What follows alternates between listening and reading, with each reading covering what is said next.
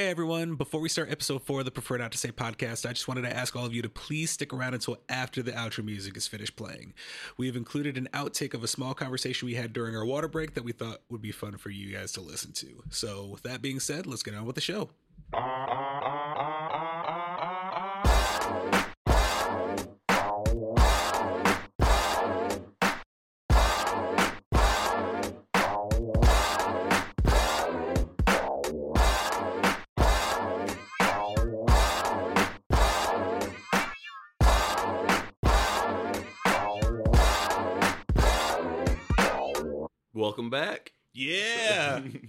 Welcome. Welcome back to the Prefer Not to Say podcast. I'm your host, James Bunn, also known as Boutique Paul, And I am your co host, Greg Tenbrink, also known as Daddy Master Senpai. Daddy Master Senpai. That's a good one. He's like, so wait, hold on. I'm really liking that one. yeah, that's that's that's three separate titles right there. Daddy, rolled Master, and Senpai. all rolled I'm into about one. it. And that hits all the bases, you know. we got, we yeah. I'm I'm doing this. we got kinks, we got skill mastery, and we got the fact that I'm a fucking weeb. oh man. I think that one wins. yeah, that's that's the memorable one. Oh man. So I hope you guys liked last week's episode where we dove into each other's favorite movies. This week we're gonna we decided to listen to each other's favorite music. Yeah, and and see how the other uh, cherry picks their uh, their style, so to speak. Yeah, so without further ado, I guess you know, really, there's really not much to talk about in Yeah. this episode. So we we uh, decided to go with the approach the the face and faceless approach. Uh, Greg picked a playlist of multiple different songs, and I picked a full album. And so what we're going to do is we're going to spend each segment talking about the music that we selected for the person to listen to and how they feel about it, what their reactions were, Right, and anything that uh, got them thinking. Yeah, and uh, we're gonna start with the the playlist that Greg put together, the Greg Tenbrink playlist. Bear with me; this is kind of all over the place. I'm, I'm not the type of person to stick to a specific genre, so it's gonna it's gonna get a little weird. But I do recommend you look up all of these songs; they're great. So I guess we'll start with the very first on it. Um, we have "Suburb Thuggin" by El Poos. yeah, that was uh, that was interesting. Yeah, I, I will say, th- overall, I, I thought it was an okay song. That gasping noise he makes between Mhm. every line drove me nuts.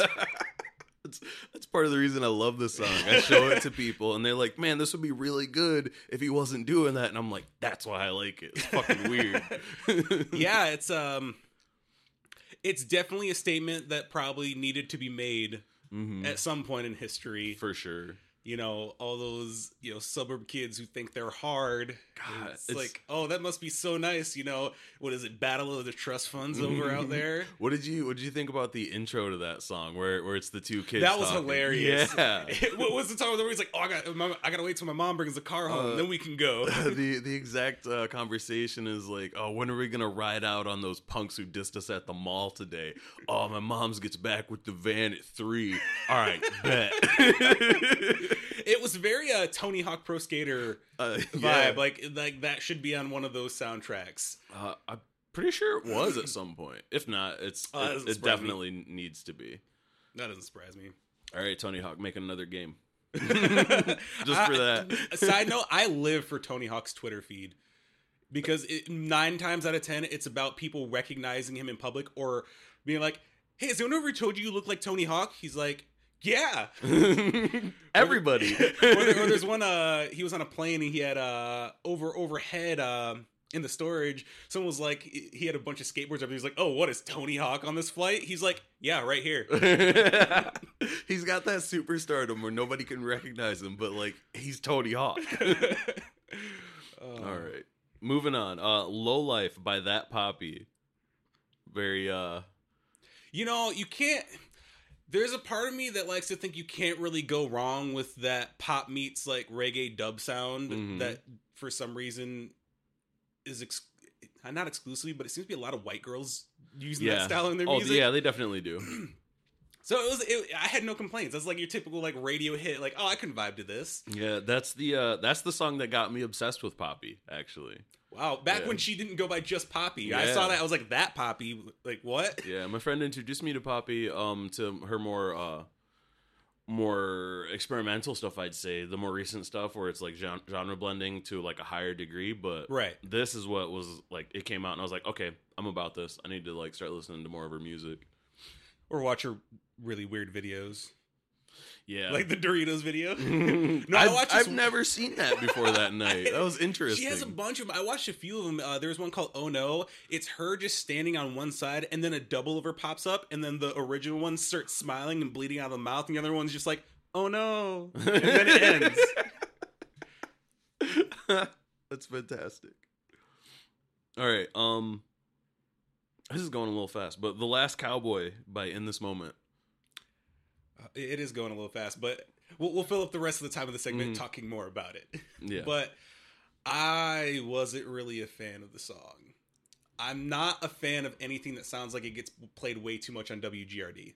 oh, so like any anything with like a kind of like a new metal vibe or just like a hard rock vibe going It, on. primarily hard rock, like yeah, yeah. because it it's all super derivative and it's it's pretty especially when you have the female vocalist it's Mhm. it's really hard to not think did you just listen to evanescence growing up? And that's the only thing you listen to?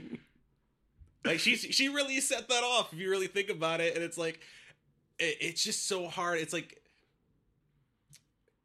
if you like that music that's fine. I'm just not into it because i'm not really into that. It, it's almost too generic for me like I can listen to generic pop music. I can't listen to generic hard rock music. Okay, that makes sense. I I particularly like the song because I like uh, Maria Brink as the uh, the front man for that band, just because I don't often hear female vocalists scream like she does. Oh, that's fair. But that's that's that's just me. Also, she's like gorgeous, so it's not. I mean, a lot, a lot of those women in hard rock are like you. You Mhm. see the magazines you're like, "Oh, the hottest women in hard rock" or whatever. oh my goodness! And I it's mean, a it's always like the 100 of same them. same hundred over though. It's like there's no. and they, and they all don't look that much different, Mm-mm. unless uh, they all have different hair color. That's that's that's it. That's where it. There's a chromatic difference and nothing else.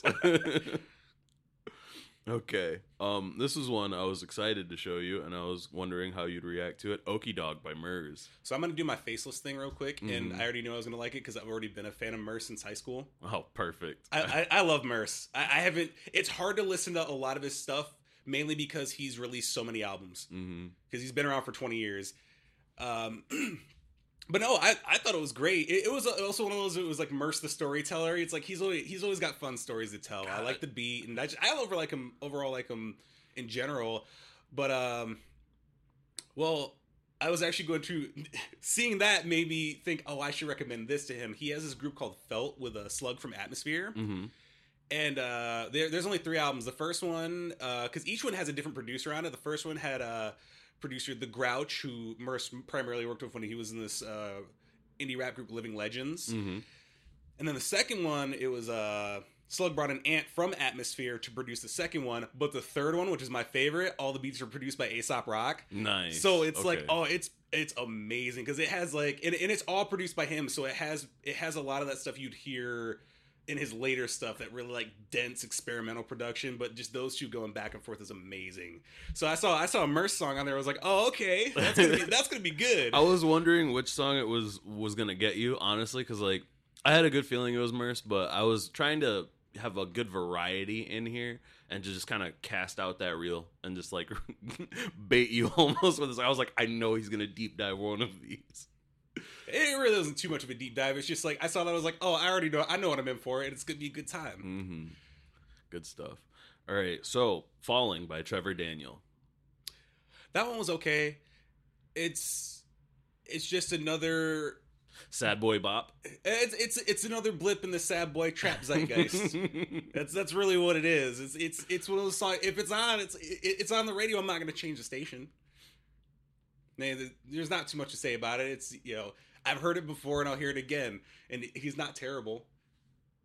Alrighty. Uh, now the one that is probably going to be, well, it, it depends on your action. So we'll just go ahead into it. Weeaboo by Riff Shot. um, yeah, the uh, the otaku anthem. yeah. Uh, I don't. I don't know what to say about this song. I like the chorus, but that's about it. yeah, that, that's what gets you. it's the, the, the rest of it. I cannot good. I'm not into metal like that, so I just couldn't stand it. But that Mhm. chorus, but especially because he does. He does. You know where the, you know some people like to change up a line in the, la- in the Oh, at last the chorus end, yeah. because the because in the first two it's like oh the land where One Piece comes from, and then he kind of slips in oh the land where hentai comes from, and you're like wait what? Also, the fact that they uh they played a little video clip in uh during that part, I'm like, wait, did they take something from an actual hentai movie and like throw it in? Like, Oh, the tentacle like, Yeah, weird Yeah. tentacles. I was, like, I was like, what's going on here? But uh yeah, that's definitely uh it, you know, it's really funny that he's. What he said, he said, uh, "I denounce my ethnicity for something a little bit more kawaii," and I was Yeah. like, "Oh my god, what is going on here?" Like if you look into the lyrics in the in the screamy bits, he's like not he's not entirely you know shitting on people who are into like Japanese culture and anime and stuff. They're like, if you're like that, if you're into stuff like that, that's cool, but don't be a fucking weeb about it. I think the best part is the the dude in the Vegeta costume in different settings in real Yeah. life. Like, I, like, I wonder what it was like for people just sitting there like, what the hell are these guys doing? this this this this guy's just screaming. What's what's happening? Oh man, so yeah, that's a that's We- definitely a. They have an acoustic version, I think. Mhm. So So I, didn't watch that, but Weeaboo is definitely a song you'll listen to just for the chorus alone, or at least you'll just listen to the chorus. well, you sh- you actually showed me that years back, yeah, and I saw that I was like, oh no, not this song. yeah, it's back again. You'll never escape it. oh man. All right, up next we have "Face My Fears" by Hikaru Utada and Skrillex.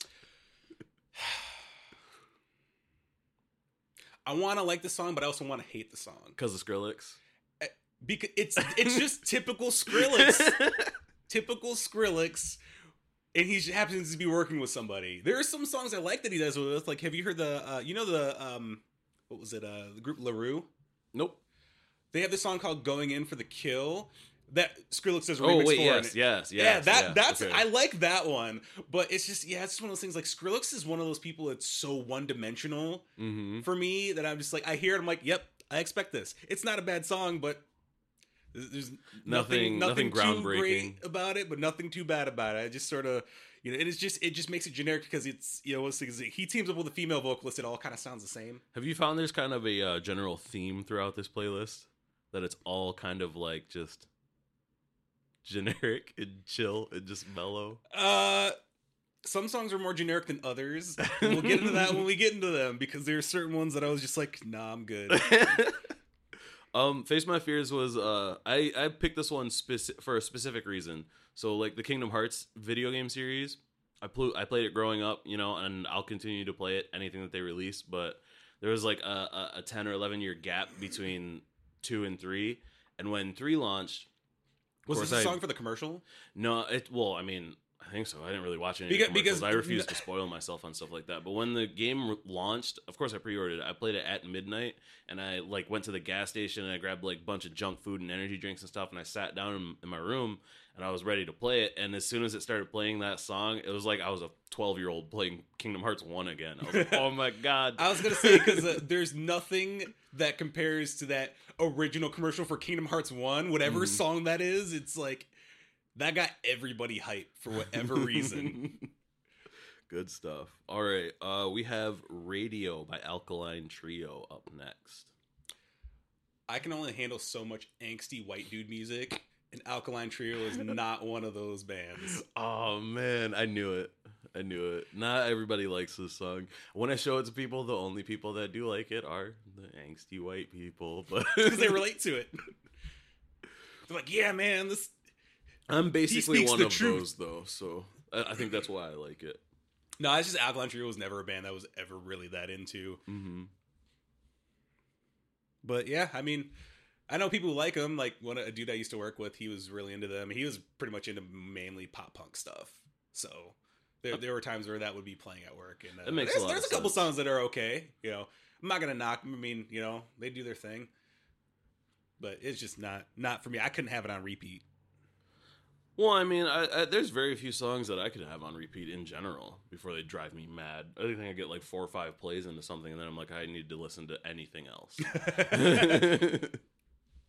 That's when I pull the headphones out at work, and I'm like, all right, somebody talk to me. I, I, I need voices. all right, uh, "Come On Eileen" by Dexy's Midnight Runners. Well, that's just a classic. Mhm. You can't go wrong. That if that's on, I'm turning the volume up past 15. Yeah, It doesn't even exist on the dial, but I'm turning it up even further. fuck eleven. We're going to twenty. right? Yeah. No, come on, Eileen. I, I listened to that entire album, and it's weird because it it all kind of has that weird like disco soul, but Celtic music also vibe, and it's yeah, I don't know. And it's funny because. You were the one who got me into that song because of "Take Me Home Tonight," and I, isn't that where you kind of were starting to listen to it, um, I or, think or was it like you know you listened to it more after that? It was. I listened to it more after that. Someone first introduced me to "Come On Eileen" by saying by like playing it at a party, and then I think they were like, "Hey man, if you pay attention to the lyrics, this song's kind of like." Uh, pressuring a woman into sex, and I was like, "What the fuck kind of fucked up message is that?" oh, it's, oh, there's all there's all sorts of songs like that. You're like, oh, it's such a happy song. You listen deep, you're like, wait, hold on, Yeah, maybe I'm really not down for this. Or I had to think about it for a second, and I was just like, you know what? It's just a song, and I can vibe this. All right, so I like it by Foxy Shazam. The only Foxy Shazam song I listen to. Oh, that's the only Foxy Shazam. only I like Foxy. Shazam. I don't really listen to him like that, but I like Foxy. You know, um, I do kind of like their earlier stuff a little bit more than this than this phase because Mhm. this one they kind of switched to just like during this it was more like they decided to do the, the classic rock influence like a lot of bands do. But no, I like the, I like the song. Yeah, there's really no complaints there. I mean, it's really, really, it's kind of interesting, Yeah, I don't. when you get to the chorus. I don't think if I was introduced to it any other way than the way I was introduced to it that I'd like it as much. But the first time I saw it was the music video. No, really. So I see this. I see this funny. skinny little white dude just running around screaming, "That's the biggest black ass I've ever seen, and I like it." I'm like, "What the fuck?" yeah, you're one of us now, honorary. Which is ironic because he mostly dated white women. Oh man, But yeah, no, it's a no. They, I, I think they were they were a good band overall. I mean, because I, I think they went on hiatus like six years ago or something like that. But yeah, no, no, no complaints there. okay, all right. Uh, we're down to the last four. We have "Slow Dancing in the Dark" by Joji, aka Filthy Frank. I've never heard Joji until this, and I actually kind of liked the song because it isn't really it isn't it isn't really it's not it's not super groundbreaking, but it's not it didn't sound like anything else. It kind of had this weird like dreamscape vibe, Mm-hmm. and you know I, I actually I actually kind of liked it. You know I was like ah, it's, it's not really my. I'll take that back. I listen. I'll, I'll listen to stuff like that. But Mhm. yeah, it was just it was kind of surprising to hear something like that, considering what's all super popular right now. Right. So you want to know something interesting? Sure. I fucking hated this song the first time I heard it. Really? hated it. You're just like, no, this song sucks. For real. Like my friends played it and I think I upset one of them when I was talking about it cuz cuz some in in some of Joji's music he kind of does that kind of barely talking thing and I was like the fuck is he saying? I can't understand it. And then like time went on, I listened to it more times, and I started to think like I listen to a lot of like screamo and deathcore stuff that people can't fucking understand, and I don't think that's bad. Let me just keep trying this, and eventually I got hooked on it, and now Yeah, I it just, just- can't it grew listen, on can't you. not listen to it. Yeah, so yeah, it was a, you know, it was a, it, it definitely, uh, it, it definitely has his weird like, you know, constant bell curve thing. It's like sometimes it just goes up and down with the vibes of these songs. That's because like when I'm listening to music, I I don't want to say I'm like bipolar, but when it comes to music, I can't be on the same wavelength for too long. It's, it's just I gotta be have to constantly shift it up. Like every playlist you'll see that I have is just like this medley of different genres or just different tones to the songs in general. right. All right, uh here's one. Big Iron by Marty Robbins. So I have to clarify. As much as I like to say I hate country, there's something about that kind of outlaw country sound that I actually really appreciate. Mhm. Especially because it's just the way they present it. Because he's flat out like he's flat out this dude's on a mission to kill this dude, but the way he tells it is it just it makes it an adventure. There's, there's always really interesting stories, and they're always simple. It's just like, and it's always the same thing. Like someone's a cowboy in some situation, or they've got your you get your heart broken, or you're out to break the law, or something like that. And that's why it's good stuff. Um, I first heard this song in a video game that everybody knows, Fallout New Vegas. Um, but ever since I heard it, I was like, I have to keep listening to this. I can't get it out of my head. You know, I'll I'll be doing anything, you know, just hanging out, gaming, working, and randomly just started thinking about into some business with the big iron on my head. And I was like, oh shit. Like, what's going on? yeah, I, I, think it's that. I think the the the wordplay is what really got me. Big iron on my hip. I was just like, oh, this dude's packing. Mm, packing big fucking steel, apparently. um, all right, thinking about you by Frank Ocean. I love Frank Ocean. Who doesn't? Frank Ocean's amazing. My favorite song though is uh, probably Monks. Have you heard that one? I have not. Oh, it's so good. It's better than Thinking About You. So much better. Oh, bold words. yeah, because it's you know it, it has his word the lyrics are stranger than some of the things in here like you know this is a typical song but he throws random like uh random uh words like uh what was it uh got a beach house i can sell you in idaho mm-hmm and then he has like a couple other weird lines, but there's uh there, in that song it's the, really the fighter strange. Jet line, got a fighter jet I don't get to fly. Yeah, there's also other songs like there's a song uh Pink Matter that he has. Uh and he some I forget I forget most of the words of what leading up to it, but uh he, he just refers to things color that are the color pink and there at one point he goes from he says cotton candy and then he says Majin Buu. Dude, he, there's all sorts of weird stuff on that album, but that's why I love it. Like I was uh cuz I first got into him like a lot of people when Odd Future first came out. So I was like, I was getting into them, and then I had heard his mixtape. I was like, oh, this is cool. And then he dropped the album, and I listened to it. I was like, this is amazing. And then he's just super elusive and doesn't, he just sort of disappears from existence and just pops up randomly. Like he never tours really. You know, he'll just come out of nowhere. Oh, hey, I've got this going on. But yeah, no, no, that's that's good stuff. Like I'll, I'll listen to Frank Ocean all day. So I saw that on there. I was like, all right, this is one of my favorites on the list. All right, we're two for fourteen, baby. All right, last song. Um, this one holds a special place in my heart and will forever. Make damn sure by Taking Back Sunday.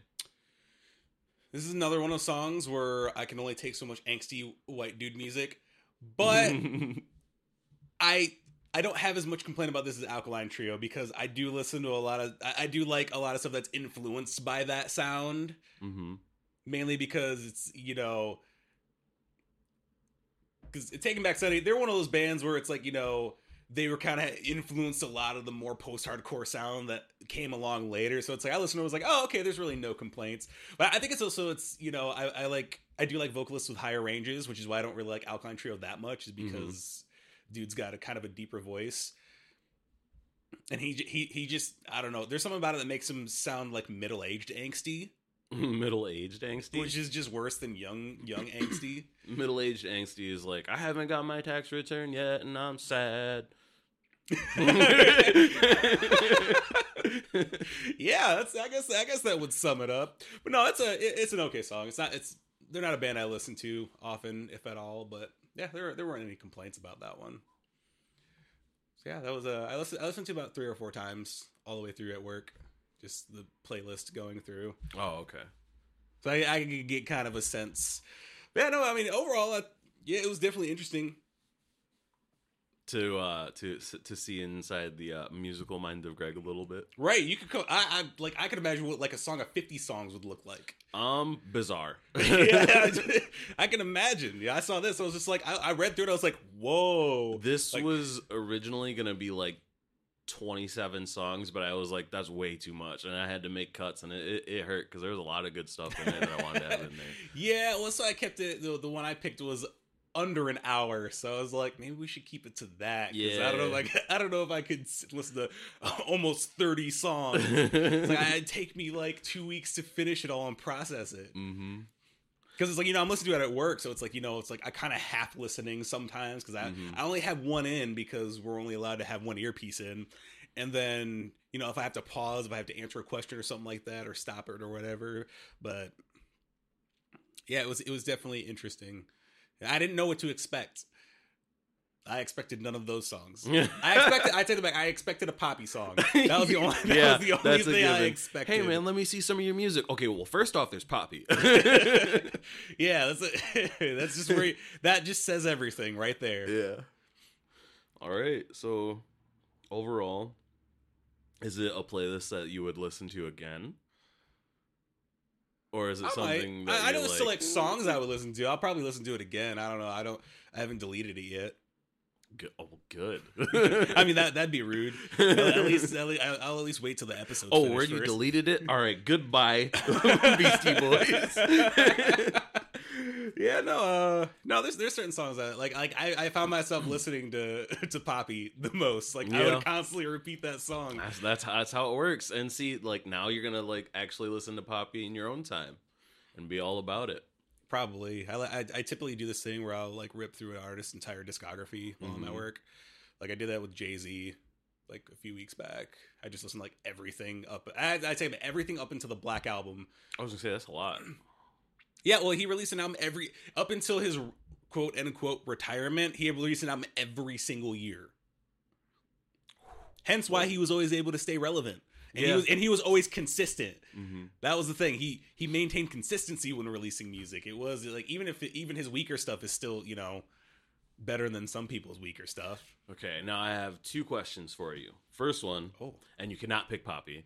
Uh, favorite song from the list. favorite song list that isn't poppy. Yeah. I know you Probably. probably. Well, it's, not- it's, either gonna be Murs, but like, uh, I'd have to say it's between Murs. Yeah, Okie Dog and Thinking About You were probably my two favorites that weren't poppy. okay, I'd say that. Come on, Eileen, though. yeah, it's hard. It's hard that's not to pick there. that song as my absolute favorite because I'll, I'll play that anywhere, anytime. It's just so catchy. All right, the the one song that that was on this list that made you go, God damn it, Greg, why? Weeaboo. like the- not the- Weeaboo. Weeaboo was in there because it's fun. oh, okay. Like upon actually wanted- listening to yeah, it. I want an actual pick. Oh, okay. Um, I don't know. There really isn't. Like, as in a good or bad way. in in a in a bad way, like like God damn it, Greg, why'd you make me listen to this trash? Uh, It's always interesting to me to see how people uh, view the music I listen to in a good and bad uh, sense. I think it's Last Cowboy in this moment. Ah, dang. Really it's like it's a song, it's a song I expected, and like upon hearing it, I instantly knew I'm not gonna like this. That's a shame. I really like that song. But It's well, okay. it's either that or radio to an extent, Mhm. but I could tolerate it a little bit more. Okay. It could tolerate it a little bit more because it's not uh it's not metal, right? Because you're not really into metal. Yeah, and it and it depends. It's like me, my my foray into metal is more experimental, where it has to be less metal and more other things. Oh.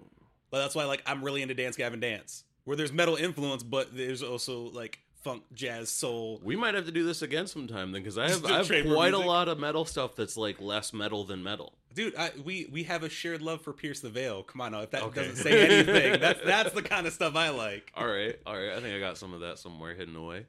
Yeah, so it's like it's it's not just like metal period. It's just it's mostly generic metal. hmm um new metal it depends some things get a pass some things don't where it's you know i prefer it if it's a little bit more new than metal hmm in other words if there's like you know it's if there's more rapping i'm more likely to listen to it oh, have you heard of uh, Fire from the Gods? no You might want to look into that. i may Uh, then, it- then, it- uh, after- risky it's it's risky though because have you ever After this episode, I'll have one epi- one song to show you. have you oh, well then i'll have to have a show you a song but uh have you heard of the band danger kids nah, not off the top. they're of my head. almost like a metalcore meets linkin park ripoff Ooh. Not in a good way Oh. not not in a good like a watered down generic phoned in version it's it's not good I, if you like it i'm sorry but i don't why? Why are you sorry, man? If I like it, then I like it. right all right well hey, hold on hold on hold on the prefer not to say podcast we say the things that other people prefer not prefer not to say so i'm saying it Oh, okay. All right. danger kid sucks I'm gonna be on the next episode like, fuck you, Danger Kids is amazing.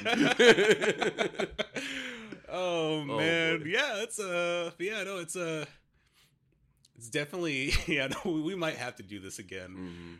Mhm, Uh, we might have to do the movie one again too. mhm. I don't want to get too repetitive though about these because I don't want it to be every Maybe- single certain episode. maybe do like one every season. You know, like one movie, one album. Yeah, I guess we do that. We have to do a book one too. Yeah. We'll have to figure that out. Well, we'll rotate them every season. We'll have our our tr- our trading episode. Do like a, a book, music, and movie club. Mhm. But all right, that was the playlist. Um, I think it's just about that time. For you- I mean, you guys already know the drill. If you got your handy water bottles nearby, take that sip. And get that young sip sip.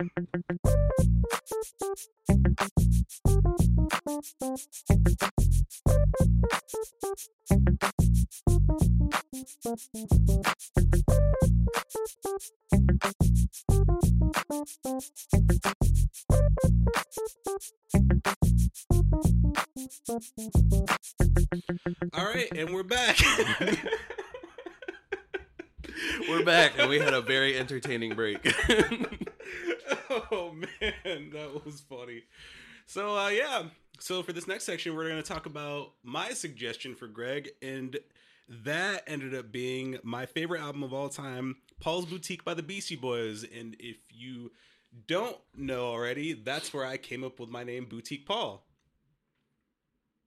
I took Paul's Boutique and I just flipped it cuz I thought it sounded cool. well, don't you have a plan for the? I don't. I There- mean, if you do- don't want do to talk a- about it, we no, I'm not talking about it now because well, there's a couple projects that I was going to start that I specifically came up with a name for, but the depth at which I was creating the wanted to create these products was a little bit more than I could actually do while working a full time job. yeah. So I wanted I wanted to make it quality. I don't want it to be like something that was You don't want it to be the start. You want it to be the uh, piece de resistance or whatever. yeah like these are going to be you know some projects I have that are going to be like a little bit more work heavy and a little bit more in depth. And then it would be something that I would want. it's going to to be a full time job of itself, is what you're saying. Yeah, may, maybe I'll get to the point where I can do specials for Netflix and use make these projects out of it, Ooh. or make it, or make like a, a fully produced series on my own. Ooh. So yeah, that's, that's pretty much where yeah it is with that. And then I just thought it sounded cool, and it was like when I heard other people say it, that's when I was like, oh, this is a cool name. I didn't think it was gonna sound that cool. Yeah, that's what you're saying. He's like, you heard it roll off somebody's lip the first time. Uh, first time. Can't talk right now. Boutique Paul is like, ooh, that sounds crisp. but all right, I think we should so just get into this.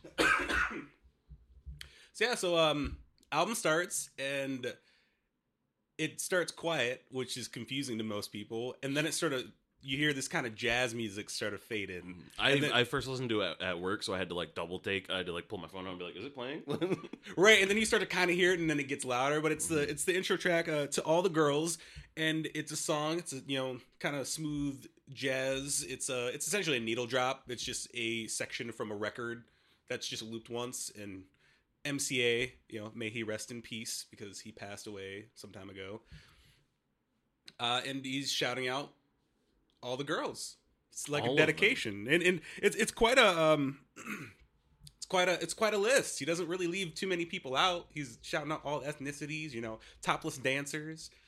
that was that that threw me a little bit when I when I was listening to it. He's like, he's like, uh, I forget what he said right. What did he say? Jamaican girls or something like, like that? Jamaican girls. I was like, Is it- yeah. He's like all over the topless globe. dancers. Topless dancers. I was like, that's not an ethnicity. but okay. And, and then he ends up saying stewardesses across the world, and then this crazy drum roll just crashes in right after. Like, what was it like, like hearing this, like, oh, fade and nice, and then just amped up energy right from the bat? I, I thought it was the next song already. I was like, wait a minute, when did it end? Where was the gap? right. Well, well, that's the thing with the album is they didn't do any fade outs or Mm. cuts. They just bumped all the songs together. That's why it kind of sounds like one crazy mashup. I was gonna say it, it felt like all the all the songs kind of just bled into each other. Yeah, and they did that on purpose. They're like, yeah, we just bumped them up against each other, so it would just like start one after the other. And then with that drum roll, it enters the song "Shake Your Rump." So, Um, eh, any any particular thoughts about that song? Uh, I'd, no I'd like to go back to to, to all the girls for a second. Oh, I felt like that the was like for for this album in particular, having listened to all of it, I feel like that is there's no better way they could have done the intro song. Oh, really? Yeah, like because it, it just it just came in and it just just this long gradual lead into the like the rest of the music, and I felt like it was almost like a primer. Like, are you sure you're ready for this? Because this this shit's about to start, and you're about to just like lose yourself.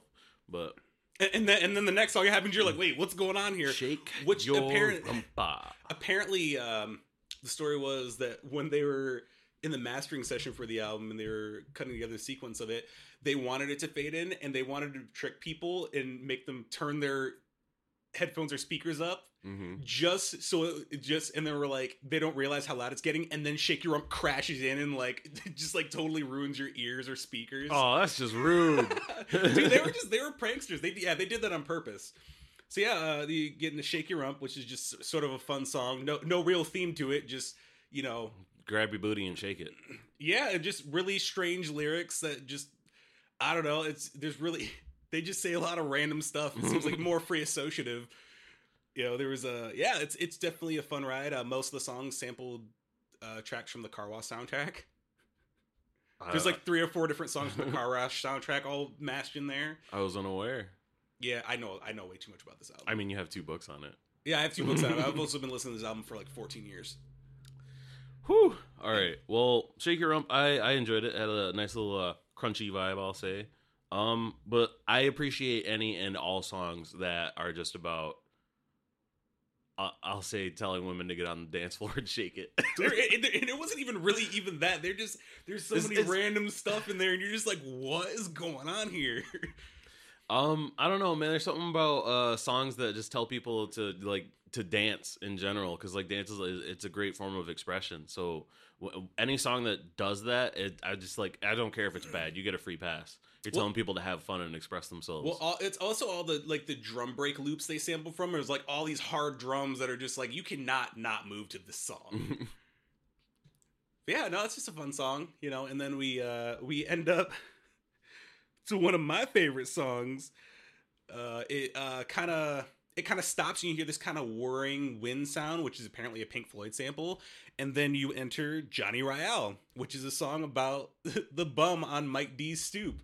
That was a real thing. This song is about a real person. oh, I was unaware. Yeah, except all the stuff they're saying about him isn't really true. They came up with because kind of like urban legend about him. Oh, okay. So- they had to uh exaggerate the story a bit, make it more entertaining. Yeah, it was just some, and it was in the neighborhood. They had this like urban legend about him. But uh yeah, so what were your thoughts on that? Because this was an actual like almost story they came up with about this dude. Um, I felt like it was a good narrative. You know, uh, the Beastie Boys isn't really like my vibe, which is weird because I like some of their other music. So like going into this, I had to I had to pay more attention to the songs. But Johnny Ryall, I felt like it told a story that that interested me, and that's what made me like the song. It wasn't so much the the the the beat or anything else. It was just like there was a story that I was listening to, and that's what got me to like enjoy it. Well, it, and the beat, the beat was also a lot different than a lot of the other stuff on the album too, Mhm. which is this. Uh, I think it's a song, a song called "Sharon" by um oh what's his name? I can't remember his name. Hold on. Sharon person, all right. I can't remember it. it's uh yeah no it's just, it, it's like because most of the loops of that song are just taken from that song and I actually have the album oh no David Bromberg that's who it is. Uh, I actually have the album up there that it's from. I listened to it at work once and it was weird because it's all this weird like kind of countryist bluegrass Americana stuff and then that one song comes up and it's a little bit funkier and I was like this is a really different vibe. He also apparently liked the song upon when they cleared samples and he heard it yeah, That's yeah, it's about a bum, and there's also this really weird like dichotomy where you don't know if he's like they're insulting the guy or praising him because there's a lot of weird stuff. Because there's the the first line is Johnny Ryall, the bum on my stoop, and then MCA comes in at some other point. He lives on the street, but he's no bum. And I'm like, wait, what? Is this a good dude or you guys trashing on a homeless person? I can't tell the difference. I don't know whether to like this or be offended. Yeah, it, it's also one of those things where it's like you know all the, the album is literally mostly them just trading lines back and forth. So it's just kind of it's not like it's a group effort, which is something I really like about the album too. I was gonna say there's a lot of talk over in some of the songs where it's like it, it almost I don't want to say it's bad, but it, it pulls me away from the music, and it happens a lot in like pop punk uh, uh, songs. Is like the too many voices thing going on. Like I'm trying to hear the lyrics, but when I got like three or more people going at the same time, I'm like, all right, which one am I? Like, I get this like on? I get this like I almost get like a mild panic attack. I'm like, fuck, which one am I supposed to be listening to? but it happens so much here. You're just like you have to almost envision it as one voice. Yeah, no, that's that's another fun song. I think all these songs are fun, so I'm probably going to say that after all of it because I love this album. All it's your favorite But- for a reason. But next is Eggman. Um, I was looking at my phone when it switched over to this song, and I'm not gonna lie, when they said Eggman, the first thing that my brain went to was uh, what was his name, Doctor Robotnik. yeah. but this is a song legitimately about egging people. And that that's literally the whole song. It's set to a sample from the Superfly soundtrack, which was made by Curtis Mayfield, and there's also a Jaws sample underneath it. Where? It's very faint. Like if you hear this kind of like string, if you hear this kind of like s- re- repetitive string note underneath it, you have to listen closely. Like you're Oh, not, it's, okay. it's not gonna be obvious, but it's kind of like playing underneath. It's it's something you'll catch like four or five times through the album. Yeah, you'll, you'll catch it eventually, but it's not, it's nothing too major. Yeah, it's just you know they used to they used to go egging. I mean, who didn't? It's- That's, that's- that's that's good boyhood fun. Yeah, well, they did this in their twenties. Yeah, that's good boyhood fun. like, yeah, boyhood fun. So so yeah, would you would you think of their little tri- their story of uh, egging people? I mean,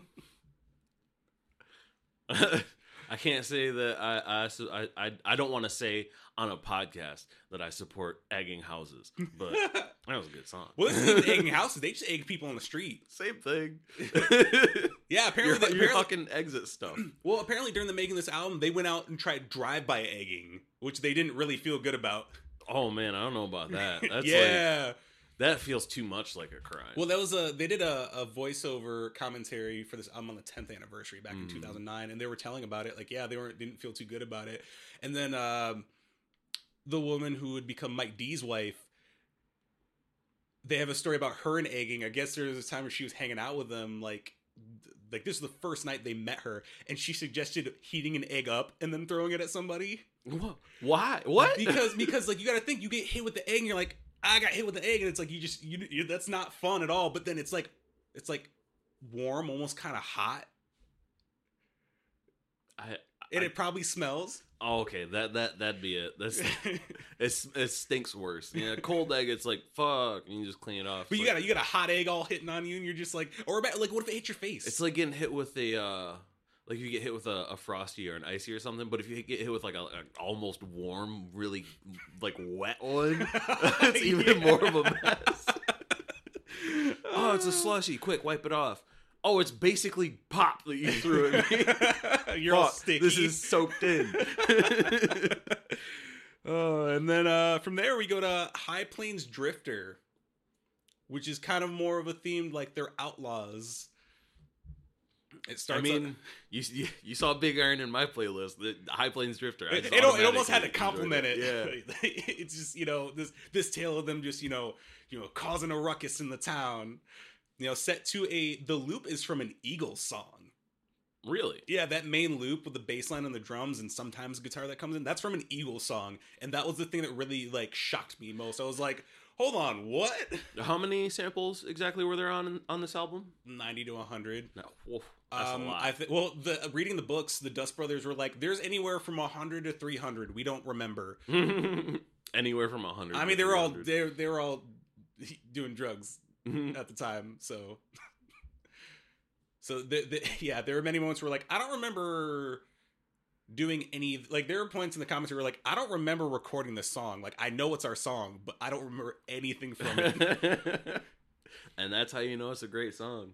Cause yeah, there's a yeah, there's a lot, and it's like there there's um there is like a count. There, there's a list of ones that have been identified, and it's it pretty much takes care of most of it. So it's probably around that hundred mark. Mhm. but yeah there's a lot of that's why it was like you know has such praise later on because it was a landmark and sample based production because it happened before the big real big lawsuits happened Mhm. and they cleared most of the samples and they got away with a lot of it Well, I mean, you'd have had to do a lot of work just to find each and every like uh, the smaller samples, you know. And well they just well they take full it. loops most of the time like there's like almost all of it is like you know like the drum loops those are drum loops none of them are programmed Oh, and a lot of like certain there's certain samples they they just trick straight up loop. Like there's some songs on there that are just looped sections of song. Like uh Johnny Ryall, those are literally just sections of Sharon okay. cut and pasted together. So yeah, it's really a lot of like you know they're they're not they don't use a lot of obvious samples, but when you go back and actually listen to the original samples, you're like, oh, this is literally just one section they took. All right, all right, that makes sense. Yeah, no, High Plains Drifter. I, I really like that song. I, I like the it's got this like it's a more down tempo. It's almost like it, it put it puts you in their story almost. And that and they said that was like inspired by a lot of like road outlaw movies, which is why they came up with that. from, Which like, ones were super 70s. popular in that time? Well, it was mostly a '70s thing. Like there was like a lot of movies around that area which had that kind of like road story. yeah, and then from there, Mm, The Sounds of Science. the the sounds of science, which is most of that song is composed of Beatles samples, which I think that explains why I don't think I enjoyed The Sounds of Science like at all. It was uh yeah, it's, it's mostly Beatles samples and like the I think I don't remember it was like head or vice president of Capitol at the time didn't realize it and he was like, "Yeah, if we would have known, we would have said no because that was the Beatles American label at the time." Oh. So they were just like, "What?" And then they just got away with it somehow and it just yeah, it's just because like you sample Beatles songs like they hammer you. They pretty much were like, "We want all 100% publishing plus like a quarter million. Jesus. that, dude, that's how some people are. But uh, I love the sounds of science mainly because it's like it has this kind of like, you know, it's it's almost like a it's almost like a nursery rhyme song to start, and Mhm. these like and they literally like speak like random science terms, and then you just get this like crowd noise, which ends up is from a Beatles song. It's just like this like orchestra like tuning and stuff, and then it's like you got just MCA just like shouting random nonsense, and then just out of nowhere like this horn stab comes and then you just this group this uh what was it group vocals take over and then you're scratching and then there's just high energy drum loop happens. And i just i remember the first time i listened to it i was like what the hell am i listening to? And it's funny because like it's sometimes hard to understand the lyrics but i always forget how almost misogynistic the beastie boys were like they they were about the ladies uh, I I wouldn't say almost. You could you could just say it. You could just say, yeah, yeah. They, say- you know, they they definitely uh, you know, yeah, yeah. There was definitely a, you know, some typical male stuff going on in some of these songs. And then from there, we go to Three Minute Rule, which is one of my favorites off of the album. Mainly because it's mostly drums and it's also three separate verses. hmm And this is the album I think because like License to Ill is a good album, but I think this is the album that proved they could actually rap because there's just bars all over the place in this album that I just would have never expected. Like especially if I was growing up back then and I heard this compared to License, I'd be like, hold on, what happened? Like where's all the fun stuff? Where's the fight for your right song? Where'd this come from? Wait, you guys became serious artists? Would you say that's like the the one song that they were probably the most sober for? Then Oh, who knows? I, I feel like that's a question that that we need to ask them. Maybe. Which I- song do you actually remember recording? No, they, they remember a fair amount of stuff from this album, but it was just it was just that thing. You don't know what's when they were on drugs or they weren't on this album because it's all just weird. So uh, I don't know. What did you think of Three Minute Rule? Um, I I didn't have a lot of uh, I didn't have a lot of love for the song, but man, I don't. I just don't know how to say this because like it, it's your favorite album, and I don't want to say anything negative about it, but it's just Three Minute Rule is not my vibe. Oh, Like I like fine. I like some of the other songs on on on the on the album, but Ah, that's fine. I mean, it's like I didn't expect you to love the album. Yeah. Like this is just this is right up my alley. The, the, like that and Upstream Color. Having watched that and listened to this, this is pretty much that's where I'm at on the things I like. okay. So from there, get Hey Ladies, which wha- is, you know, which is a song about ladies. Everybody's got to have that song, you know. Yeah, everybody's got to have that that that that womanizer song a little bit. It's not like bad or anything, but It, it's the it's the womanizer song. it's, it's, it could be worse, but it's it's definitely a it's definitely a fun beat. For That's sure, That's another one of those you know, sure. funky beats get you on the dance floor. That's that's what I was saying. You know, any any song that's about about getting people to get out and move and start, you know, shaking their moneymaker. I'm I'm about. So like, I appreciated Hey Ladies, um, a lot more than Three Minute Rule. But that that's I, I think that's just my personal vibe. Is like I'm more of the uh, Three minutes of very down tempo, kind of like you know, it's it's more of a groove. mhm. And And I, I'm more so like the up tempo kind of like just the the feel good, have fun songs. Yeah, and the music video of this is weird. I'm gonna have to watch it. Yeah, you're gonna have to watch. It's it's strange.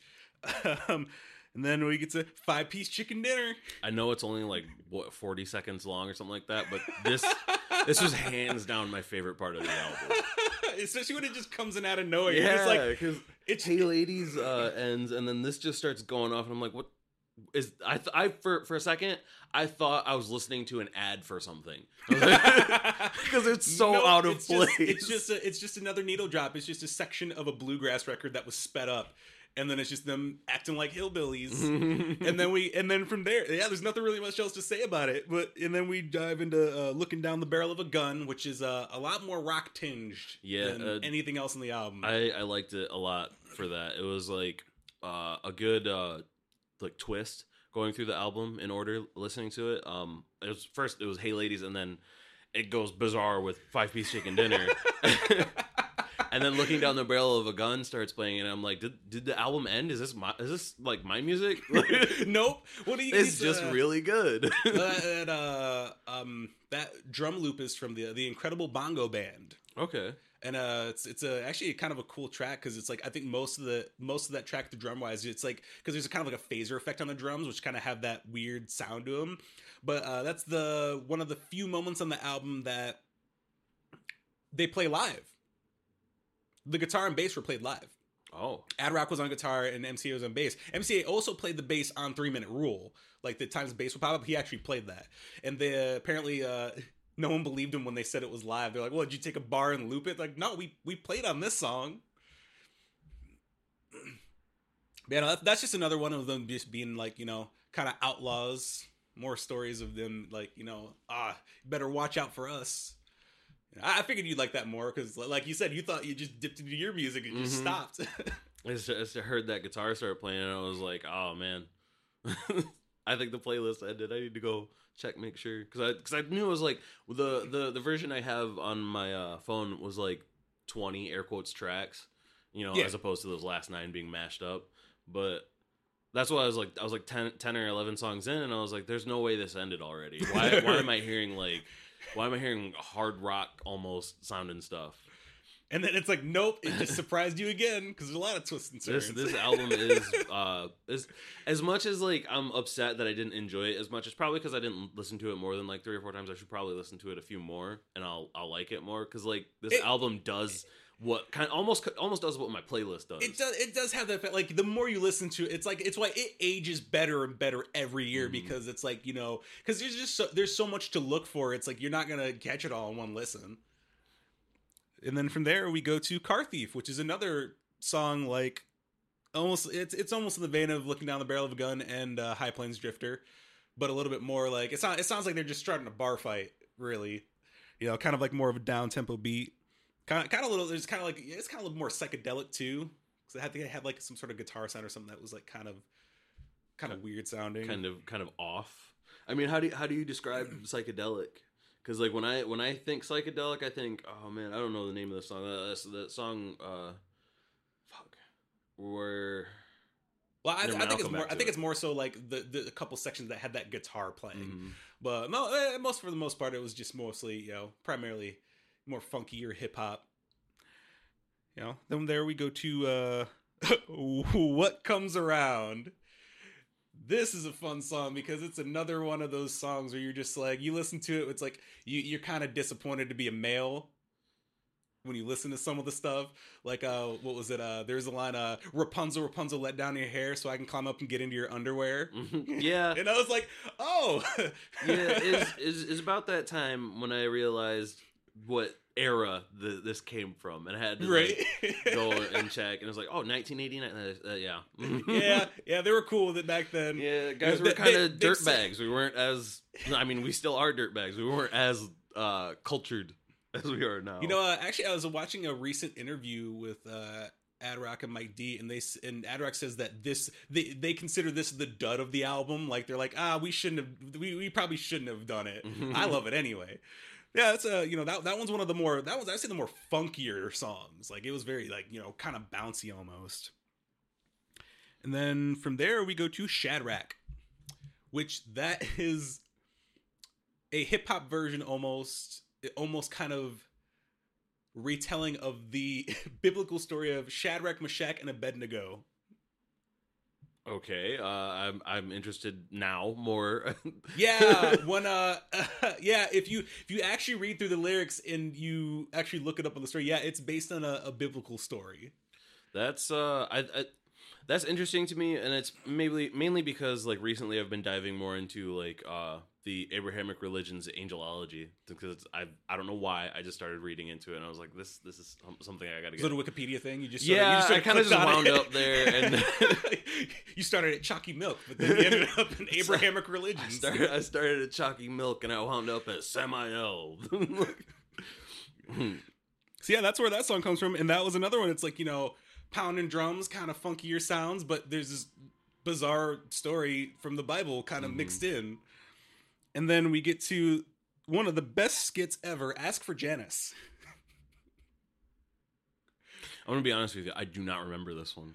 Uh, it's it was an ad on a Jamaican radio station that Ad Rock used to listen to, uh, and it's literally an ad for Paul and his boutique. and it gives a number and it says ask for Janice. And that was something that they just decided at mastering. Ad pulled out this cassette was like, hey, can you put this on there? And yeah, that's where they came up with Paul's Boutique and, for the name. Okay. Yeah, it's kind of silly and it's a great way to segue into what you know on obviously on the re-release, which both versions exist on streaming services, but uh it was a track entitled B-Boy Bouillabaisse.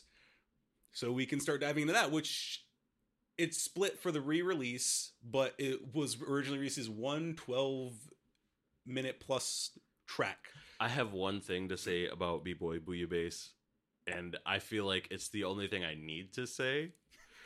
But it's it's a quote from it, and it's hold on, hold on, hold on, hold on. We're gonna because because that's that's in the first track, fifty nine Chrystie Street, which is uh they uh it starts off there's a girl over there and it's obviously about a girl they want to hook up with but then uh, yo you can continue with what the line is because i know what you're talking about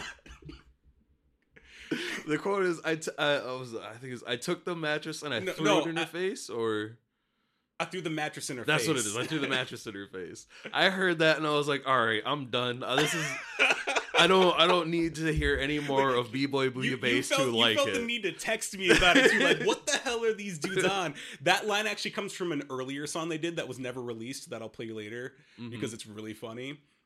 And then from there we go to Get on the Mic, which is they're they're called the Mike D to get on the mic, and mm-hmm. it's almost like a skit. Like there's like drum samples, but then there's beatboxing thrown in.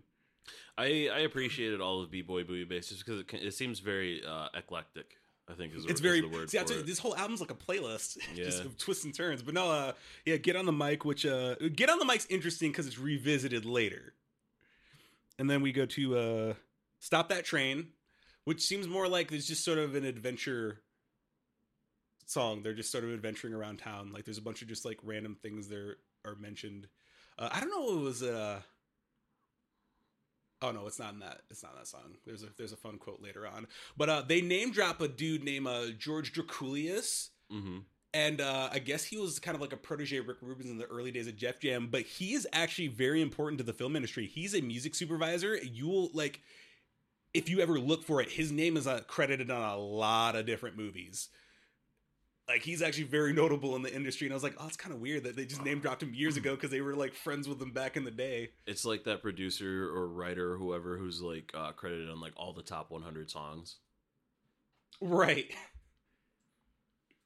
And then there's a year and a day which is an mca solo track that is really high energy and you can't understand what he's saying and he did that on purpose why? If I because if he wanted to mask the vocals, like that's okay. just the sound he went for. They tried to get him to change it, but nah, he was like, "No, nah, nah, not doing this. Uh-uh. You don't need to know." From there, we go to "Hello Brooklyn," which is just typical, just 808 beats. You know, they're just going hard. There's also a sample that hasn't been identified that's lightly underneath of it, and it's driving me crazy that I can't find it. Seriously? Yes. All, all, this time and no one's figured yeah, it out? No, nope. I think it's so fate no one can pick up on it. So okay. I'll, I'll, have to I'll have to figure out how to find it. And then um Dropping Names, which is kind of a shorter song. That's a fun one. Lay It On Me. That's another, that's a funkier one. That has one of my favorite lines uh, when he says, uh, uh, you should be with me. You should drop that bum because I got more flavor than fruit stripe gum. I was like, oh yeah. um, that's uh, that line in particular is is uh like I it's it's a good it's a good part of it, but I don't I don't like music like that in that in that in that vein. The whole like I'm a steal your girl type shit. Like I'm not about that. First I do this, then I steal your girl. And I'm like, no, And then uh I can't support that. then Mike on the mic. He answered the call and got on the mic. Mhm. It's a Mike D solo track, and it actually uses the same drum loop that was kind of teased at the end Mhm. of Get on the Mic. And it's just, you know, Mike D dropping bars. Mike, get on the mic. Couple tracks later, fucking fine. Yeah. and then um AWOL comes and it's just kind of weird like it, they made it sound like it was like live and it was just literally a shout out track to like all their friends or some friends and music other artists they're friends with and it's yeah really nothing too specific about that and then it ends with a recall to to all the girls because that jazz loop sample Mhm. starts playing again and he's just like I don't, I don't remember what he said I don't even think he says anything too much. I think he says like a couple other things, but yeah, it kind of like it's kind of cool because like if you listen to it all the way through and listen to it again, it kind of loops back around Mhm. almost. It's like it, it like ties it all together.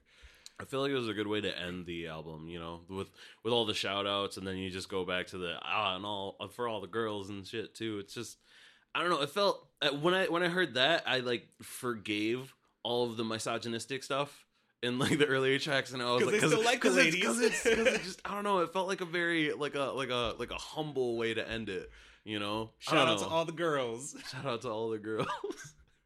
I saw the part where he's like in the topless dancers. I was like, wait, I'm what? just, I'm just gonna walk around and start saying that now. Shout out to all the girls. Why? Just cause. and yeah, that's uh that is uh my favorite album of all time. There is one B side that a demo, the demo of it was unearthed that has yet to be released. It's like a, it's a lost song that was discovered again, but has not. It's called the Jerry Lewis. the Jerry Lewis. Yeah. Yep, hasn't been heard yet. Well, well, who who who found it?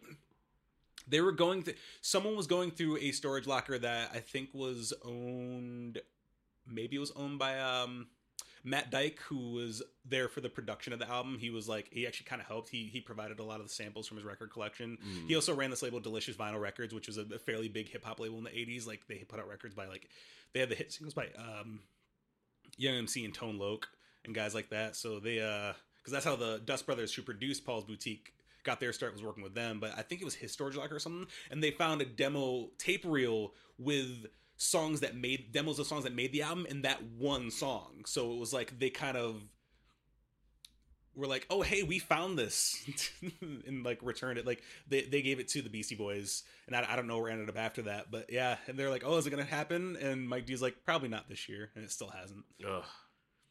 I hate that. I hate the tease. Yeah, it's it's one of the greatest albums that was under promoted and they didn't tour for. It was a bomb on release, and then it was critically acclaimed, but nobody was feeling it. Label didn't promote it. There's a quote they, they quoted uh they went to because there was a change of management at Capitol. They went to the head and was like, "Hey, so what are we doing about our album?" And the dude's like, "Look, I know where you guys are at. We're really busy with the new Donny Osmond album right now." So maybe next time. And I was like, yo, what? They passed on you guys for Donny Osmond. Ugh. Feels bad. Dude, I yeah, reading reading the books and the whole story, it's such a bizarre story of how the album was put together and how it was approached. And what happened afterwards. Maybe it was it, it was probably just too much when it released. Well, it was just under it was also under promoted. Like the change in management really screwed things over. Like there was yeah, there was just a lot of, you know, admin issues that led up to it and they also weren't allowed to tour because they couldn't be a, they didn't have the singles from the last album they didn't have the like fight for your rights or no sleep till brooklyn so Mhm. they're like well you guys could probably play clubs but we want you to be a stadium group because that's how the music industry works Yeah. so yeah that was a yeah my favorite album i feel like we're learning a lot about each other through this show Yeah, I'm thinking I gotta listen to the album a few more times to really. definitely a lot that's what i said it's like a playlist so you Yeah. just gotta kind of go through it It's, it's probably going to become a part of my like at least like once weekly routine. You know, just, just sort of throw on the album, like let's Yeah. listen to it again. let's see if there's something I missed. Let's see if there's some part of it that I like more. You know, but that's how it be. Yeah, so that was uh, I have to keep giving it the, the try. You know, I like I, I, like I said with Joji, I fucking hated it when I first heard it. now, I now, it. you love it. So I, I got to give this the, the test of endurance. So yeah, um, I guess that's it for today. That was the uh, the music swap. That was the music swap. Um, we haven't quite figured out the next one yet, but we'll figure it out.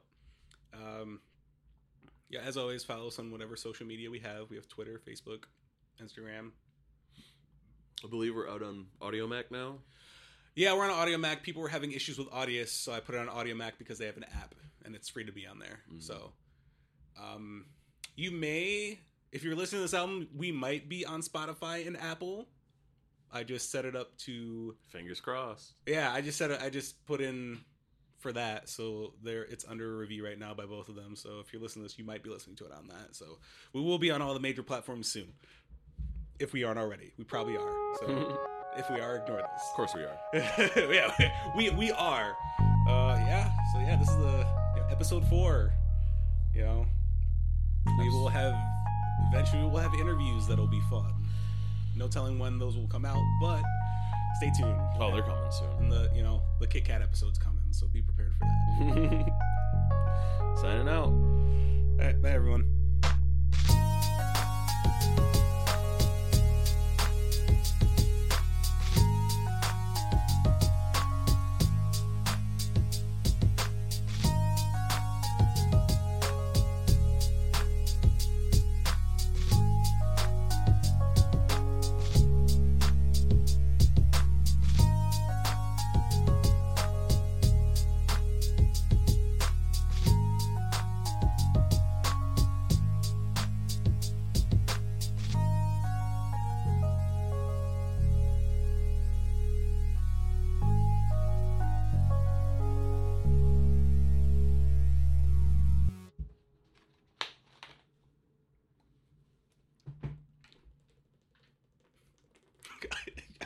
like how you drink yours is just jug, and you're just like, all right, the water gods.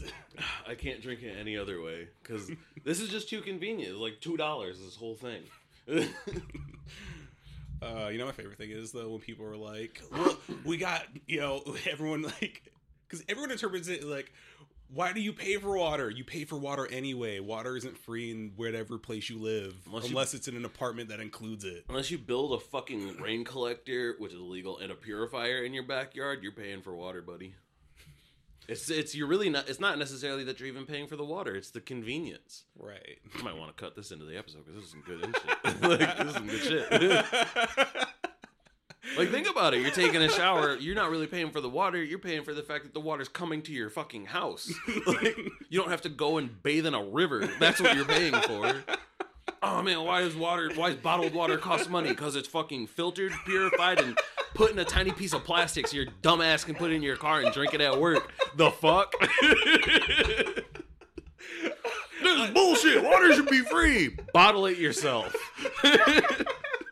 I'm, I'm, I'm putting this at the end of the episode where, when the music cuts out, and then I'm just gonna go to this water rant.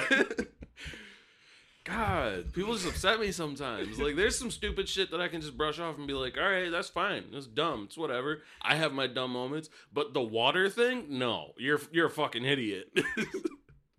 water should be free, basehead ass.